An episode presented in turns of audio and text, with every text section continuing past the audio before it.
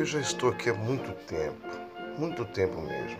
Uns dizem que não me conhecem, outros que não sou forte, outros fraco, mas uma coisa é certa: todos me apontam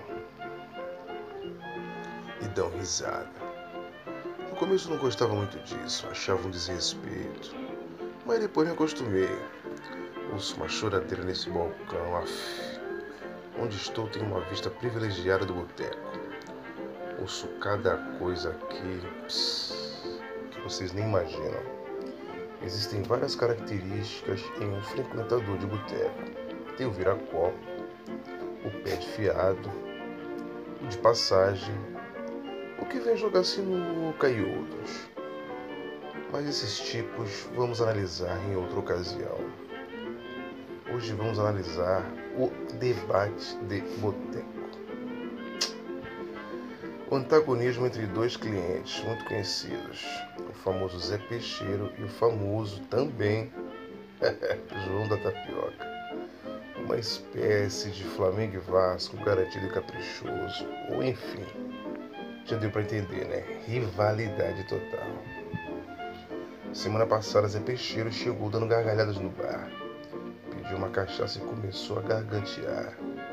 Olha, Acabei de fazer um feito que só eu para fazer, macho. Só um cabra com a experiência do Zé aqui de mar para fazer. A coisa foi tão espetacular, tão espetacular. Todos no boteco têm a mania de fazer mistério. A pergunta, chora, chora. Chega uma voz da mesa de sinuca, então perguntou: Que feito foi esse, homem?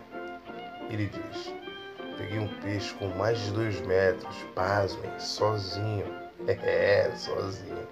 Aquele silêncio que na verdade era um grito de mentiroso. Ecoou no bar. Mas João da Tapioca quebrou o silêncio dizendo: Que? Dois metros, só isso? É, compadre, pensa que isso é feito para acabar.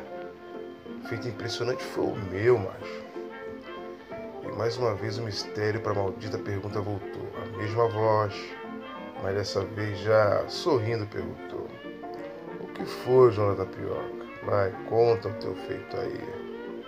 Macho, meu feito foi assim, como eu posso dizer, foi porreta. Eu ralei só um dia mais de 500 cocos para fazer tapioca. É, 500 cocos. E não foi só isso, não. Ralei, fiz a tapioca e vendi mais de mil tapioca. Foi o maior feito de tapioqueiro de todos os tempos. Depois do absurdo número da tapioca, começou a discussão. Um dizia, tu é mentiroso. O outro, tu é palhaço. Tu é um corno. Quando começou a chamar o outro de corno, o dono do bar apontou para mim. É, dizendo, corno de verdade tem que tomar aquela ali. Na minha camisa estava escrito mamadeira de corno. Mas por que o dono do bar falou aquilo? Para minha sorte, ninguém quis me pegar. Fiquei ali ouvindo os dois discutirem. Isso que entrou um cara que nunca eu tinha visto no bar. Estava chorando. Ele dizia, com a voz bem chorosa: Eu fui corneado por minha mulher. Olha, me dá aquela mamadeira de corno que eu vou beber tudo e depois vou quebrar. É, vou quebrar a garrafa, só de raiva. Pelo castigo para corno é pouco. Ele me pegou, cara. Eu gritava, me solta, me solta, me solta. O abridor não.